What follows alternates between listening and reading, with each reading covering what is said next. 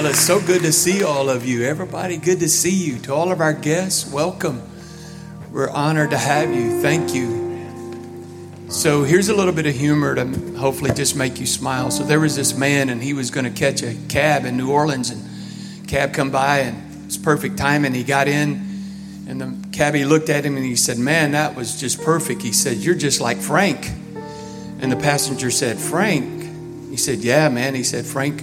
Feldman, he said he was perfect. He's just perfect. He said, uh, man, he knew how to navigate around traffic. He, he, was, he was just so good with, uh, you know, ladies. He knew how to handle people and he, he always wore his clothes were immaculate and his shoes were highly polished. He had a memory like a computer. He remembered people's names and birthdays. He was so great at writing thank you notes.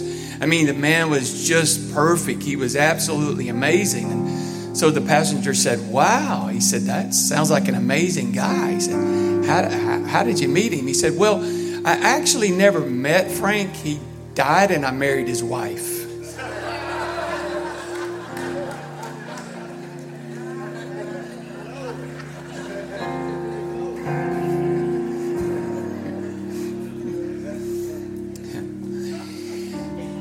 So I look out and I see veterans of, of the faith, and it is so good to see Brother and Sister Heyman. Brother and Sister Heyman, would you wave your hand this morning? These are veterans, wonderful ministers. We're honored to have you. I'm going to just go right into what I feel in my heart. If I uh, just weep this morning, just weep with me or don't pay me any attention. But um, what I feel in my heart, I feel it very strongly. And I just want to give it to you how I feel it in my heart. So today I'm going to be talking from the book of Ephesians, chapter 1. And I'm going to do part two the reason why God made you. Father, would you just take, Lord, and let this be more than just words off of a page. But let it, Lord God, be a seed that can be sown in a heart that is open to receive. And help me today to speak it the way I feel it. And I give you thanks and praise. And everybody say amen. amen. God bless you. You can be seated. Well, I grew up in church. My dad as a pastor. In fact, I want to thank all of you for allowing my wife and I to go to Florida because I went specifically to Florida this week because my dad was honored at a conference that over 15,000 to 18,000 people attended. My dad was honored for over 40 years of ministry. And so I thank you for allowing me to go. I grew up in a pastor's home and I deeply appreciate my heritage and where I come from. But I want to explain to you what was our routine for as long as I can remember, probably since I was at least 15. And if you think that I'm exaggerating, you're welcome to talk to Janet or you can talk to my sister Sherry. Here was our routine. So on Monday, we had it um, kind of easy on Monday, but we were exhausted from the rest of the week because on Tuesday we had discipleship class and my dad taught that class from about seven until nine o'clock on Tuesday night. Then on Wednesday night we had church and we went to church from seven till literally nine o'clock, sometimes 9.30, no exaggeration. Thursday night, you were encouraged to teach a Bible study. Friday night, we had all night prayer every night where everyone came and signed up for an hour. We started at 6 p.m. and went to 6 a.m. And of course, my dad being the pastor felt like that we needed to take the more difficult hours. So we were always there at 2 a.m. And normally we stay till 3.30, again, no exaggeration, sometimes 4 a.m. in the morning every Friday night. Then Saturday we were expected to get up and my friend Chris and my other friend Tara, we had vans and we went out and we knocked on doors and we run van routes on Saturdays. Then on Sunday mornings, we had what was called the hour of power and we met at church from 9 to 9.45 and we prayed. At 10 o'clock was church. We always went to 12, 12.30, sometimes 1 o'clock. We didn't have a lot of restaurants in Cleveland where I grew up, so we would drive to Kingwood and eat at Luby's because my dad loved Luby's and we would have the Luann platter. And then we would get home about three or 3.30 and then we had choir practice at 4.30 and I was a drummer, so I was there. We practiced until five and then, or 5.30. At 5.30 we had prayer until six and then at six we had church and normally we never let out before 8.30 or nine.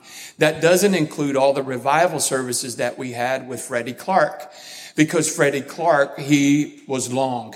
And we would go, again, I'm not exaggerating, we would go on a Wednesday, Thursday night, sometimes on a midweek until 10 o'clock with Freddie Clark. And we had revival all the time. So I grew up hearing more. Let's do more church. Let's teach more Bible studies. Let's go to more prayer meetings. Let's give more. Let's be more. Let's love God more. And why I don't regret hearing that at all because I love my heritage. Very seldom did I ever hear about how much God loved me. It wasn't about me receiving something. It was about me doing something. And again, I do not begrudge my heritage. I love, absolutely love where I've come from. But I do recall hearing more about the judgments of God than I do recall hearing about the love of God. Now that I've gotten a little older and I've really uh, just didn't take my, um, let me say it like this. Now that I've gotten a little older and I've dug some things out for myself, I'm here to tell you that I've not arrived, but I have left the station. And I have dug extensively and studied extensively and have read extensively on the nature of God and as I have grown older, I have learned not a lot, but a little about the love of God. And I think as I have gotten older and also have become a parent, I think becoming a parent helps you to get a little glimpse about God's love. For example, if you're a good parent, then you know that as soon as your child is born, even before they're born, they start receiving your love, they receive your care, they receive your attention, and they receive a lot of your finances. As a parent, though, you did not expect when your child came out of the womb to hand you a check for $233,610. Now you say, why did you use that number? Because I've researched it and I've found out that the average middle income family invests $233,610 to raise their child. So I can promise you this, that when you went to the hospital and had that little bundle of joy delivered, that little young man or little young lady, when they came out of the womb, did not hand you a check for $233,610. I can also tell you that the doctor didn't hand you a check and the hospital didn't hand you a check. You paid good money to have that little bundle of joy that you were about to invest hundreds of thousands of dollars into. Can I get a witness?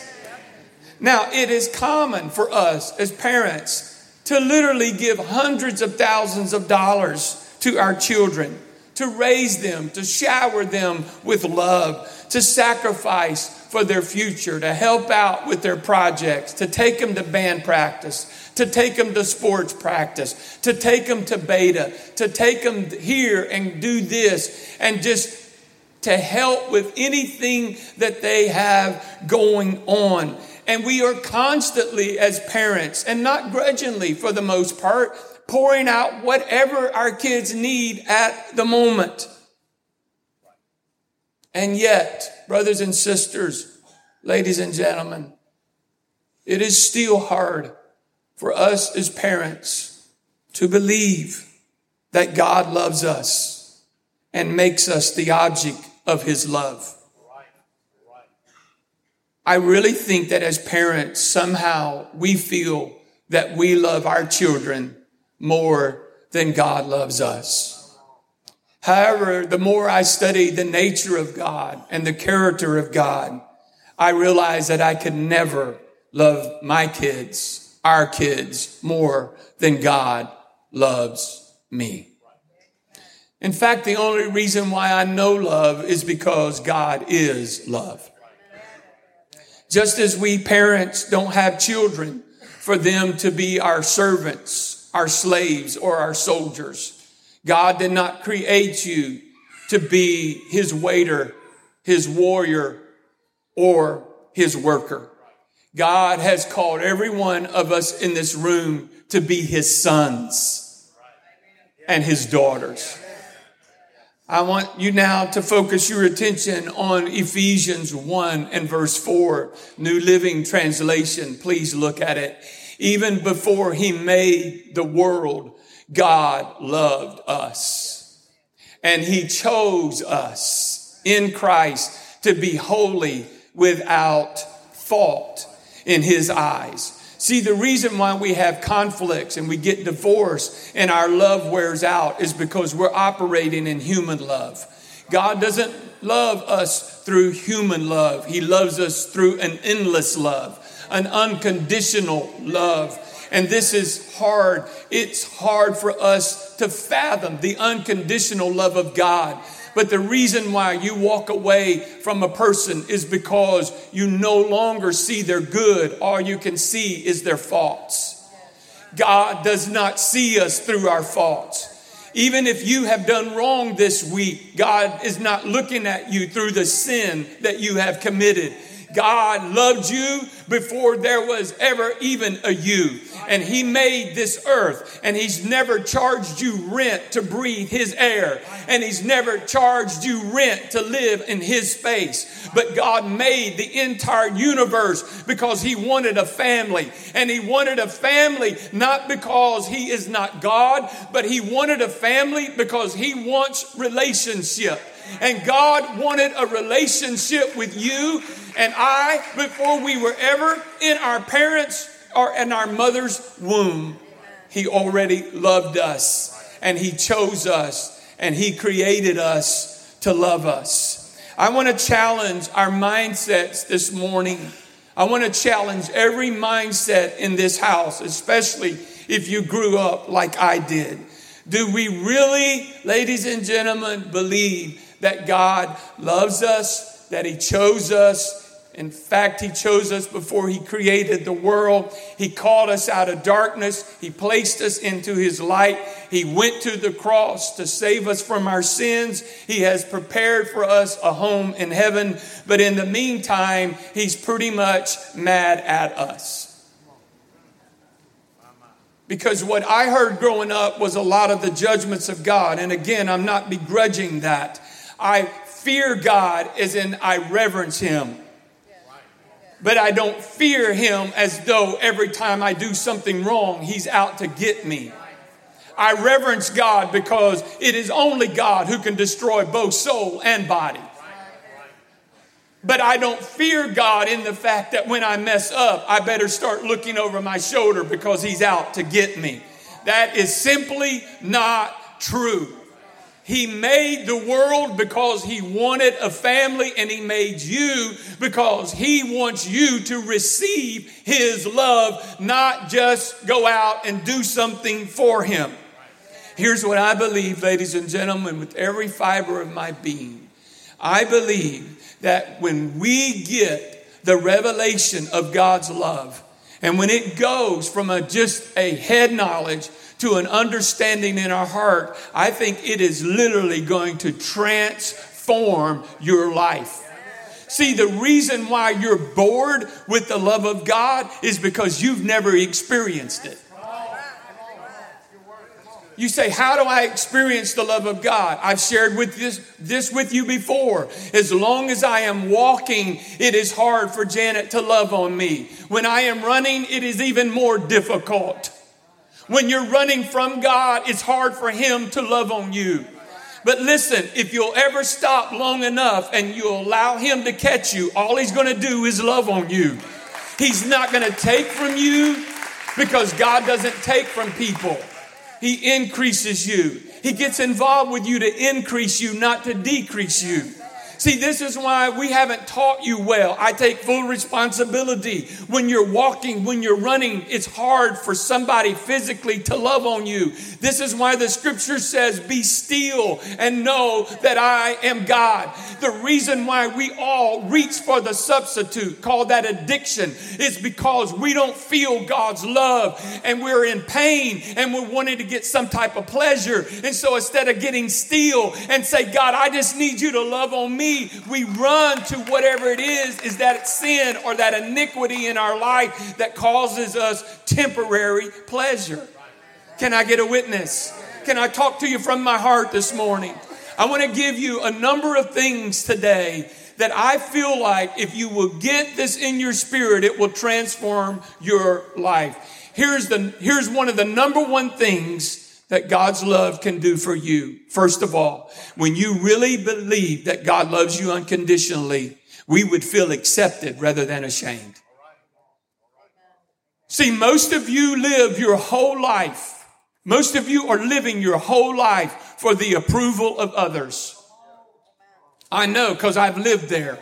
I wanted the approval of men. I wanted the approval of certain people. I wanted this and I wanted that because I felt like that if I could get their approval, then I would be valuable.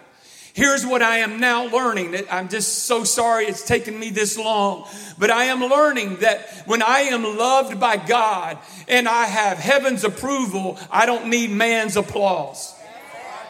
See, what, what, when you really get the love of God from your head to your heart, you don't go around seeking others' approval because you already know God loves you unconditionally. That doesn't mean now that I become arrogant and say, I don't care what you think. It doesn't mean I put my nose up in the air because God never did that. And yet he knew he was deeply loved by God. So that doesn't make you arrogant, it actually humbles you to know that this mess, God could love this mess and use this mess for ministry. It humbles me to know that God can take a crooked stick like me and still draw a straight line. It doesn't make me have arrogance, it makes me have humility that I could get up in front of this distinguished group of people and give you the word of God, knowing that within my human nature I am flawed and so are you. We were all born in sin and shapen in iniquity. Does that make sense? Look at Romans now 5 and 1. By faith, Romans 5 and 1. By faith, we have been made acceptable in God's sight. And now, because of our Lord Jesus Christ, we live in peace with Him you say, why was God so angry in the Old Testament? He was angry. You know why? Because every sin has to be punished. If God did not punish every sin, God would not be just. But because God is just, He requires every sin to be punished. Why is God not angry in the New Testament, but so angry in the Old? Because of what Jesus did on the cross.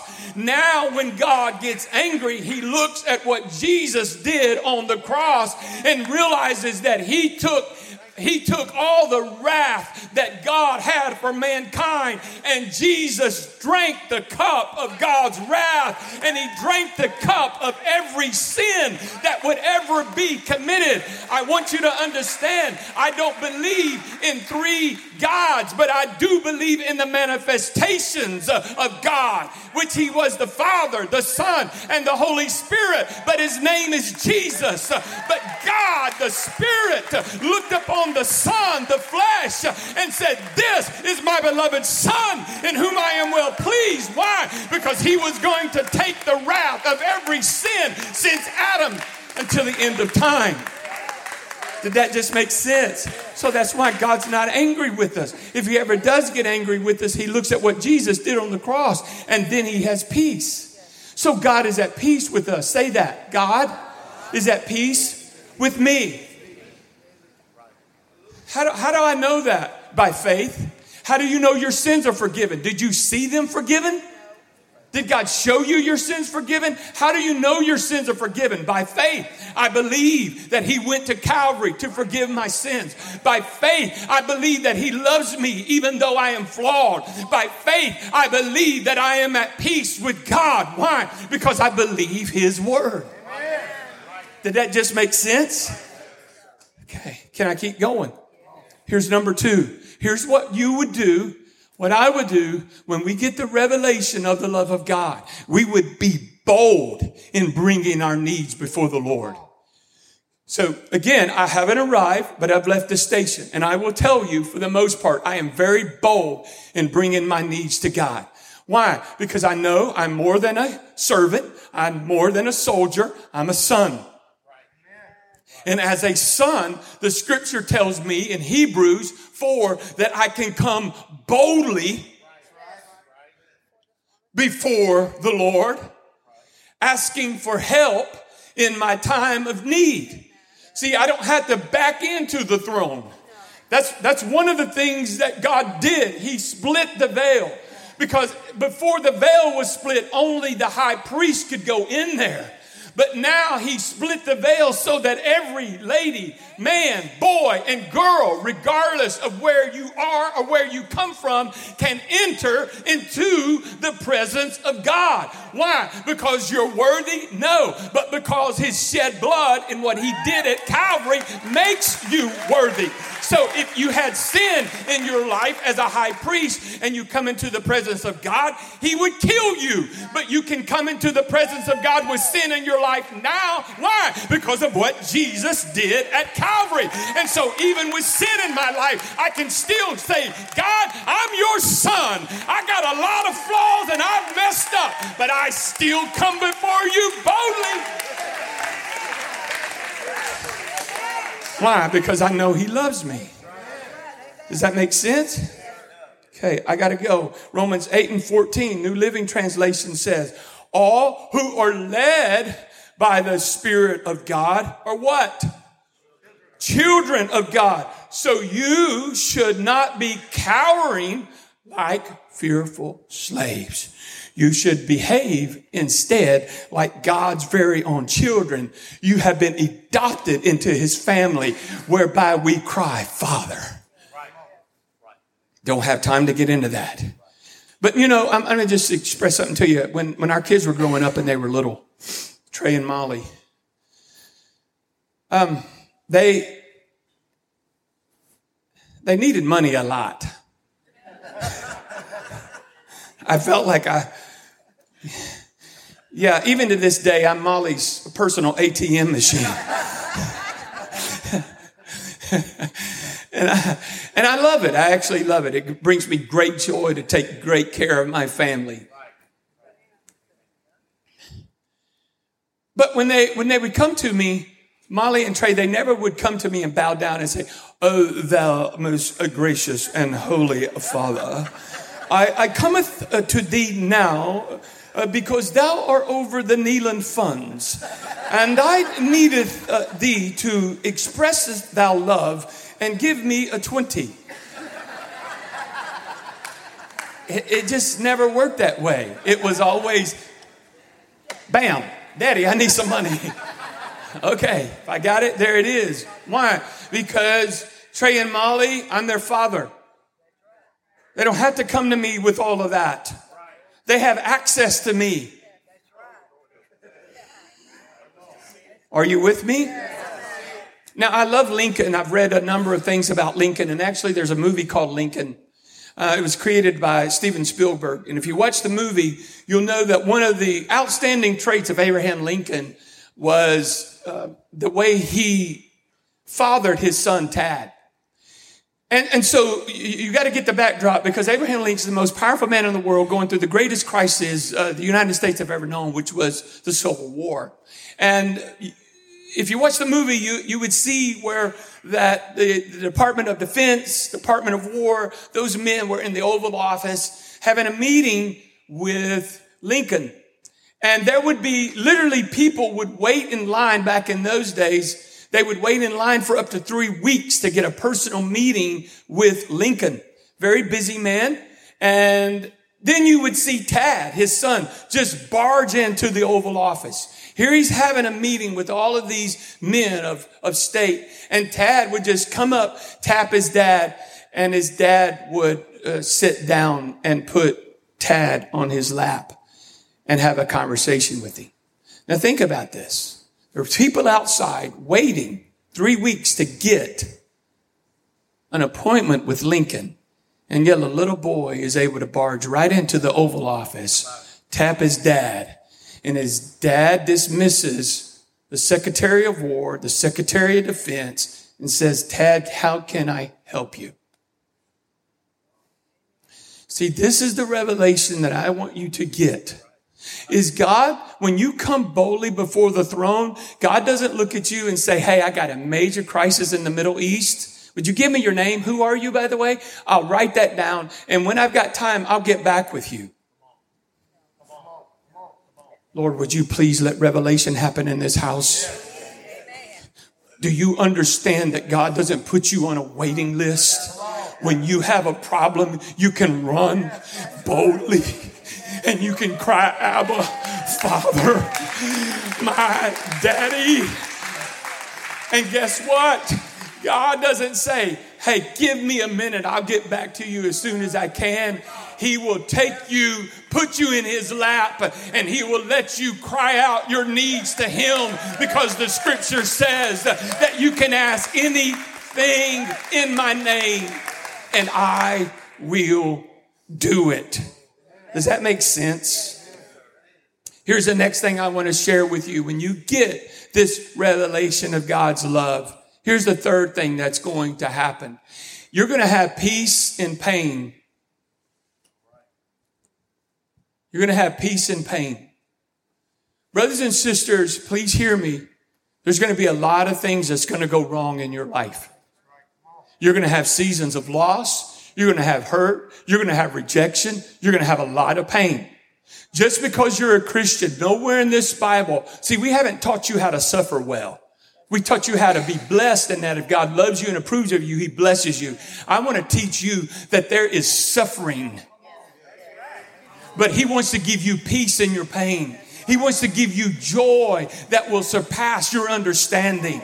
But see, you gotta, you gotta look at Ephesians 3, and I think it is, help me, Lord, verse 17, just from memory here. It says, Your roots have, go, have got to go down deep into the soil of God's love. And if God helps me, I'm gonna be talking about that Wednesday night. See, why does God want your roots to go down deep into the soil of His love? Because roots create fruits, and you can't love others if you first don't have the love of God within yourself.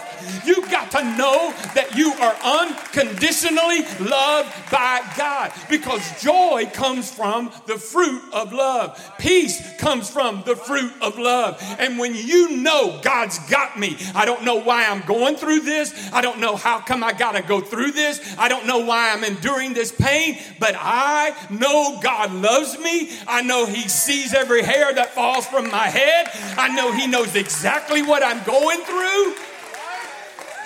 And when you get that from your head to your heart, then guess what? You can start having peace through your pain. This is a peace that will surpass your human knowledge. And people on your on your on your job know what you're going through and they'll look at you and they'll say man if i was going through that i think i'd be in the loony bin. How can you come into this job whistling? You know why? Because your roots go down deep into the love of god. If i'm going through this he knows about it. And when he has tried me i shall come forth as pure gold. Because he knows the only thing you're taking to heaven with you is not your mattress not your pickup not your 401k. The only thing you're going to take to heaven with you is your character. And He is preparing you to rule and to reign throughout the ceaseless ages of eternity. I tell you, I feel the anointing on me right now. See, you say, Pastor, why is there so much suffering in the world?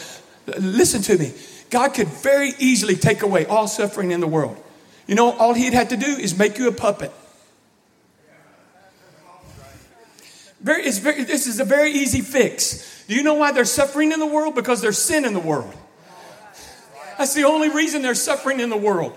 There will be no suffering in heaven. You know why? Because there's no sin in heaven. Sin creates suffering. So it's a very easy fix. The reason why there is evil in the world is because God didn't make you a puppet, because love demands a choice. If you're demanded to love, then that's no choice. So God gives you a choice, and the choice had to be you had to choose between good and evil. That's called sin.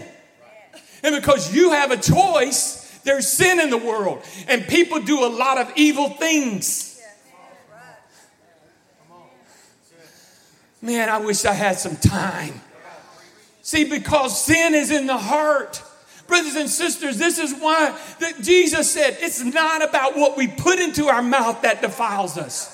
Come on, you could eat a rattlesnake. Now, I don't advise it, but you could eat a nasty old rattlesnake and it wouldn't contaminate your spirit. It's not that you ate a snake that contaminates you, it's the sin nature on the inside of you. It's not what goes into your mouth, it's what comes out of your spirit. It's what comes out of your heart. Out of your heart, the Bible says, comes lust and evil. Does that make sense? Can I keep going? So, yeah, if God wanted to, if we all wanted no evil in the world, God could turn us all into puppets. Are you with me?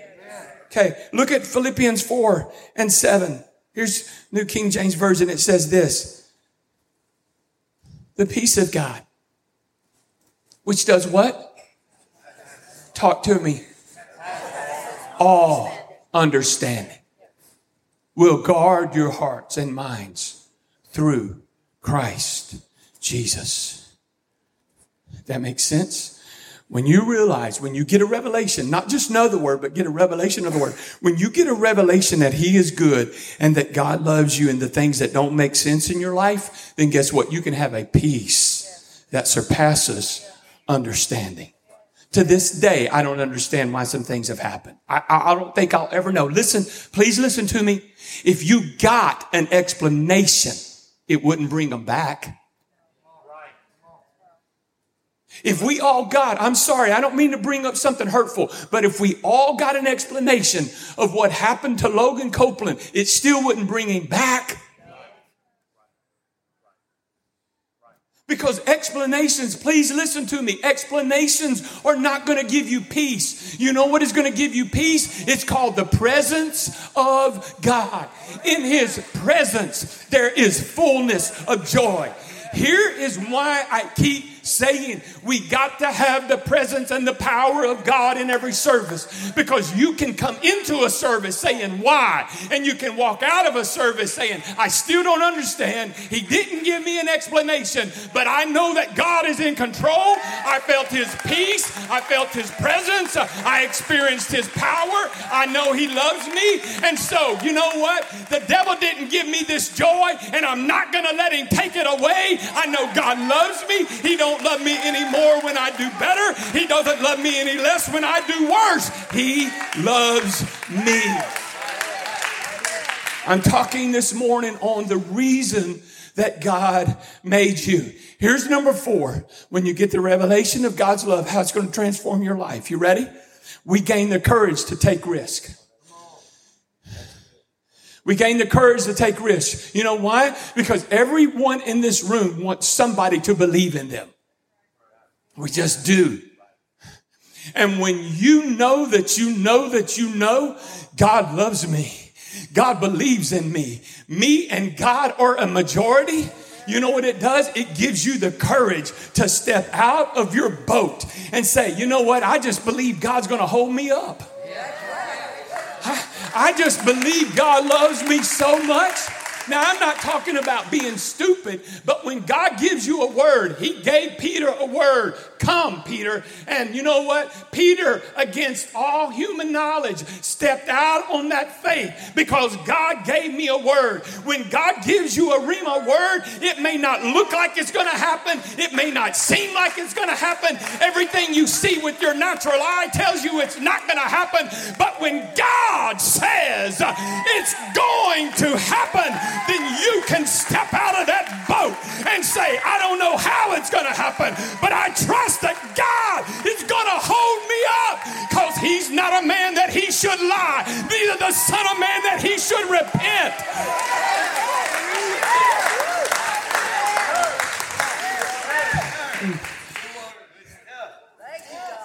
I'm going to keep saying it. I'm going to keep saying it until you eventually believe it. The problem is not that you don't love God. The problem is you don't really believe God loves you. Because you think God created you to do something when God really created you to receive something.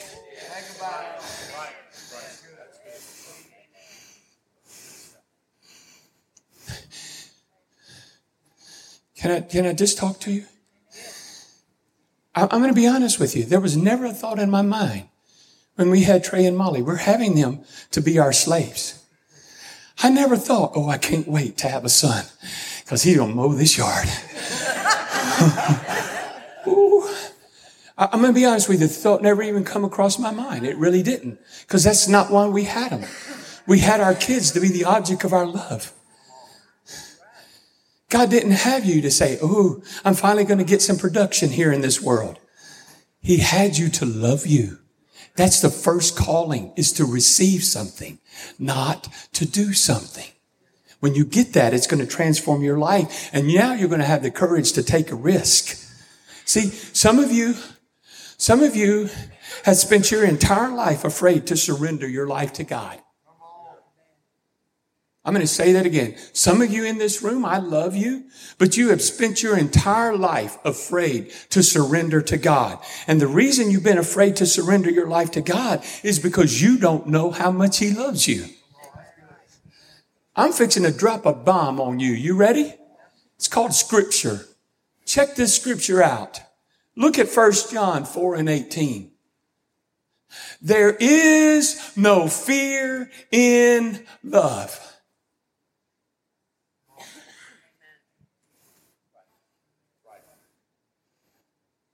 There is no fear in love. And it keeps going.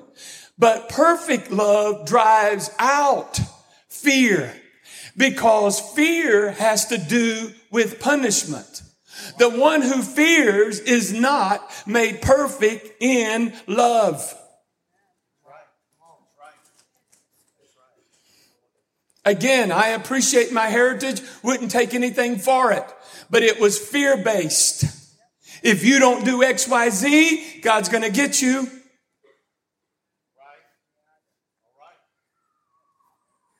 I'm here to quote scripture to you. There is no fear in love. Why? Because fear is what? Has to do with punishment. You know what's going to happen, brothers and sisters, when you get a transformation of this revelation? Here's what's going to happen. You're going to start worshiping instead of worrying. Now, I will tell you, I have done work. I am doing better because I grew up a worrier. I'm actually doing better on this. This building process has helped me to do better. Because right now I do have a lot that I can be worried about. And I know you do too. But here's where I am transitioning when worry comes, I'm just going to start worshiping God. You know about this building. You know about this litigation. You know where TPC is at. You know how long we've been in the gym. You know how anxious we are. So I'm going to just worship you through it because I know, Lord, that you are faithful and that you're going to bring this church through because in the end, you're not my people. I didn't die for you. I didn't birth you. You are Christ. You are his sons and daughters. He went to Calvary for you. This is not Wayne's church. This is God's church. This is not my kingdom. This is his kingdom. Can I get a witness? So you say, well, what is worship, Pastor? Worship is simply an expression of your love to God. Worship is more than coming here on a Sunday morning and singing the songs and clapping and raising your hands. You can worship in a small group. You can worship in church. You can worship in nature. You can worship in a prison cell. Wherever you express your love for God, that is worship. Can I get a witness? And so when you get this transforming love of God, it's going to transform you from being a worrier to being a worshiper. You say, okay, pastor, how do you know when you're not feeling God's love? How do I know when I'm not feeling God's love? Real simple. You ready? You worry. When you worry, it's at that very moment that you have forgotten how much God loves you. I'm fixing to drop a bomb on you. You ready? Worry is acting like an atheist.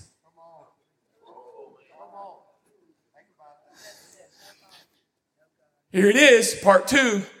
Worry is pretending you're an orphan. I need to let that sink in. You, you, say, Pastor, you lost me. You're, you're, you're acting like an orphan and you're acting like an atheist because you have forgotten you have a heavenly father and you think you're on your own. And if it is to be, it's up to me. And I'm telling you, that's orphan mentality. You have a heavenly father. The Bible says this according to his riches in Christ Jesus, he will meet your need. He also says this, I believe it's in Luke 12. He says, Don't worry about what you're going to put on. Don't worry about what you're going to eat.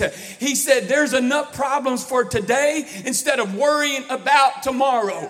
But if your Heavenly Father will make sure that every sparrow is fed, and I love you so much more than I love the sparrows, then you just trust in me and know I know how to get what what you need when you need it. Is this helping anybody this morning? Okay, I'm wrapping this up. God wants your life, He wants my life to flow out of love. I can't get into this, but here it is. The reason, there's two reasons why that the children of Israel did not get into the promised land. You can read this in your Bible. Number one is because of their unbelief. Number two is because they did not delight themselves in the Lord their God. Now, how do I tie that into what I just said? Because many of you this morning, your life is pushed by fear your life is pushed by worry. Your life is pushed by duty. Well, I gotta go to church this morning. Listen, I, I'm being honest with you. I've, I've been here sometimes out of duty, but I try to make it the exception and not the rule. Just sometimes you're just, you're just exhausted, right? And so you come out of duty. But for the most part, I try to make it 97%. I want to come out of delight, not out of duty, not because I feel like God's going to be mad at me or I'm going to get punished because I haven't done enough. I'm going to simply rest in God's love. And when I rest in God's love, I can't wait till Wednesday night because listen, when you plant a tree, you don't go out there and beat it and say, produce. Come on, apple tree, produce. Come on, I'm going to cut you down if you don't produce. You don't do that. You say that's theatrical. I'm sorry, it, it was a little over the top, but I want you to get this message. God don't come to you and beat you and say, you better teach a Bible study. You better get a van route. You better come. He doesn't do that. You know why? Because when your roots go down deep in God's love, I'm happy to be coming to the house of God. I will look unto the hills from which cometh my help. My help cometh from the Lord. It's not a duty to go to God's house. It is a delight to be a child of God. If you believe this word, would you stand right now? Would you give God praise?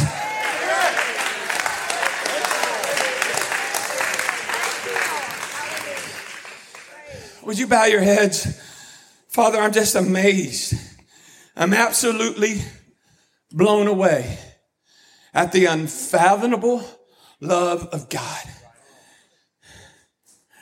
Last week we read the text, Lord, how wide, how deep, how long is your love.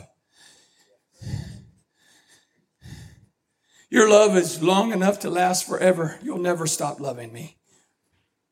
Your love is deep enough to handle all of my problems, my faults, my failures, my mistakes. Your love is wide enough that I can bring you all of my needs, my problems, my failures. Your love is big enough that I can have, Lord, peace in my pain. When I don't even have an answer, when I don't even know why you've done what you've done, I can still have peace because I have trust. I believe your love is big enough to help us to step out of the boat by faith and take risk and dream big dreams because you didn't ask us to do this by ourselves. So, Father, once again, here I am, flawed, but loved. And I just want to surrender every room of my life to you. I want to learn to love you back because you love me so much.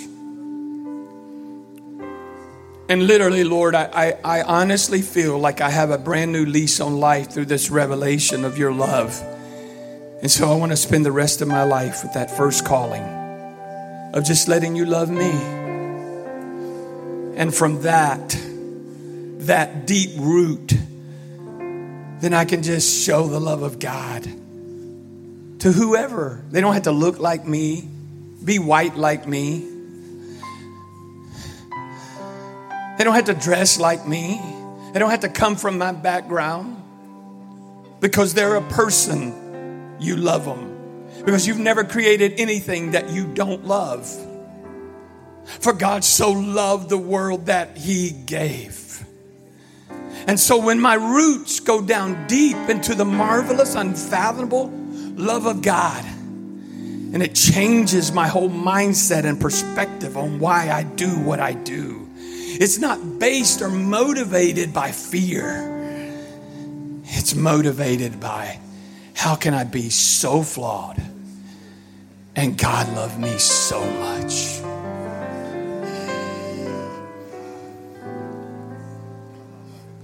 If you want God to help you to really get this, would you step out of your pew? Why, Pastor? Because I just want you to take a step, a step of action. Because I challenged this church the last 30 days. I challenged you to wake up every morning and say, God loves me. There is no fear in love.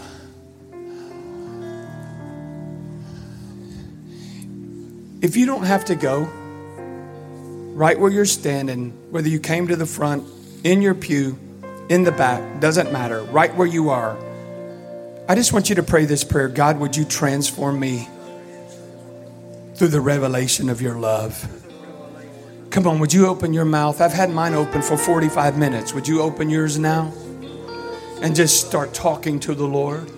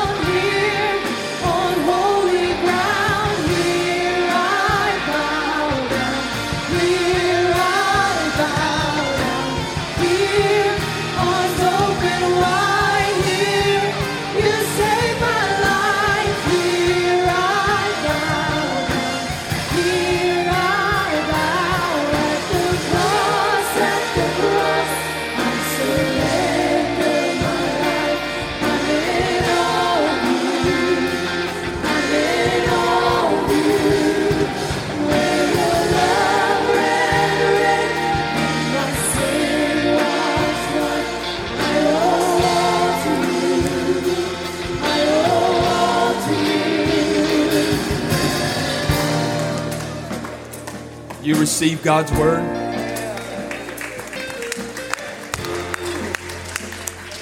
Brother David just came up. He's very kind to me, and I appreciate his kind words. But he said something that made me think, so I'm going to share it with you. I want all of you to remember this. Here's scripture God never created hell for you, He created hell for one thing, and that was the devil and his angels. Now, I've got to do a much better job in teaching you that if you let your life be lived out of love, then you don't serve God for fire insurance because you're afraid of hell. Because guess what? You don't even plan on going there. That's not even a thought in your mind. Because hell was never created for you to begin with. Hell was created for one purpose, and that was for the devil and his angels. Why? Because they rebelled against God.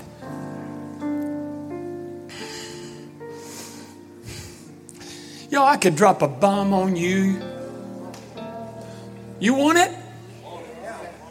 Okay, you're going to have to think about this and chew on this a while. Well, I don't know if I ought to tell you this.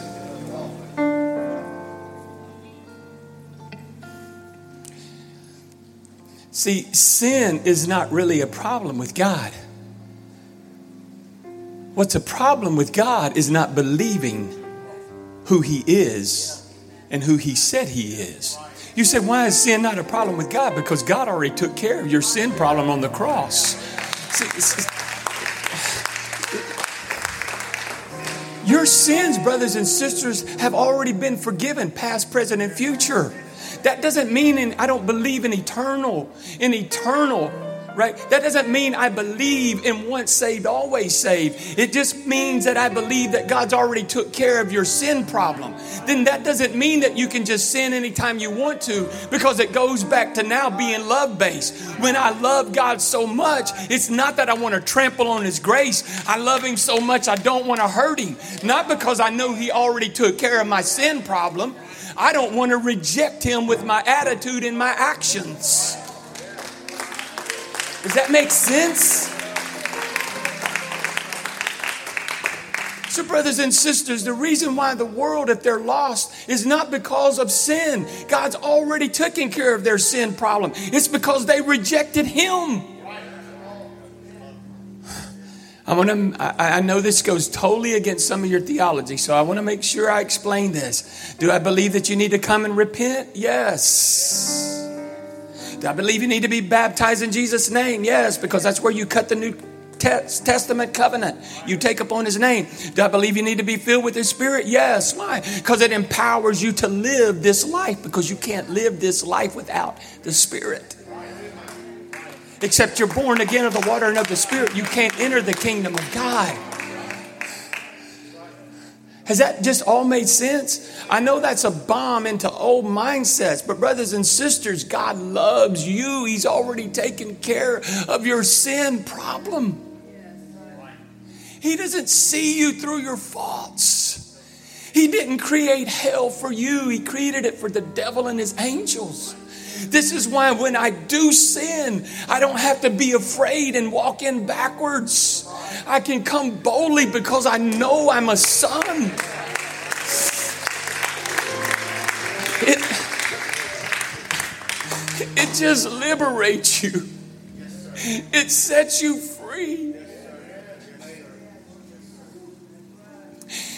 Please don't take this the wrong way. I beg you, don't take it wrong. I appreciate every compliment that I get. I thank you for your kindness, for showing appreciation. I love it. I appreciate it. I need it. But I'm going to tell you today I'm going to go home. I'm going to enjoy my family. And if I don't get one text that says, Pastor, that was a great message, I'm at peace. You know why? Because I know God loves me. I know I'm living out my purpose. I know that He accepts me and He approves of me. Is that okay? You said, Why did you tell us that? Because that's where I want you to get to. Have you ever been to a good restaurant and it was so good you just wanted to tell your friends about it? That's how I feel. The way I am now is so different. The way I feel inside is so different. I'm at peace. I'm, at, I'm, I'm more at peace with myself. Do y'all have time for a second service? I'm, I'm sorry, but this is how I live my life. I live like a little golden retriever looking for all of you to pat me on the head and saying, Good boy, you preached a good message. You're a good person. You sang good.